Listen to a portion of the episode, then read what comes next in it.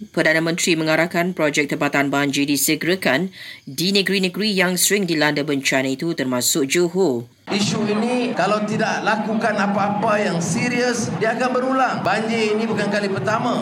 Dia bertahun-tahun. Jadi di sini kadang setahun dua kali. Oleh itu, kita putuskan projek yang mahal 600 juta ringgit atau lebih untuk tempatan banjir akan disegerakan. Datuk Sana Ibrahim untuk memaklumkan tiada keperluan istiar darurat bencana di Johor meskipun jumlah mangsa banjir di negeri itu meningkat.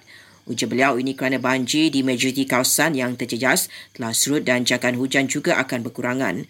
Beliau berkata demikian ketika melawat mangsa banjir di Johor semalam. Untuk berita penuh dan terkini, layari astroawani.com. Sementara itu, lebih 51,000 orang berlindung di PPS di tiga negeri. Johor terus mencatatkan angka tertinggi iaitu lebih 47,000 orang, diikuti Pahang lebih 3,000 dan Melaka lebih 600 orang. Manakala banjir di Selangor dan Negeri Sembilan telah pulih.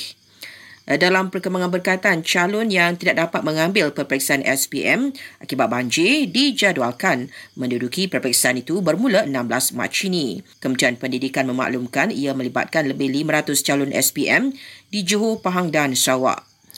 Sebanyak 130 kerosakan jalan raya di Jalan Persekutuan dan Negeri dilaporkan di negeri-negeri yang dilanda banjir setakat ini. Menurut Kementerian Kejaraya, dana hampir 130 juta ringgit diperlukan untuk memperbaikinya secara berperingkat.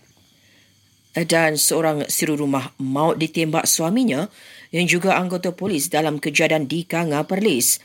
Suspek sudah ditahan dan polis sedang menyiasat motif pembunuhan.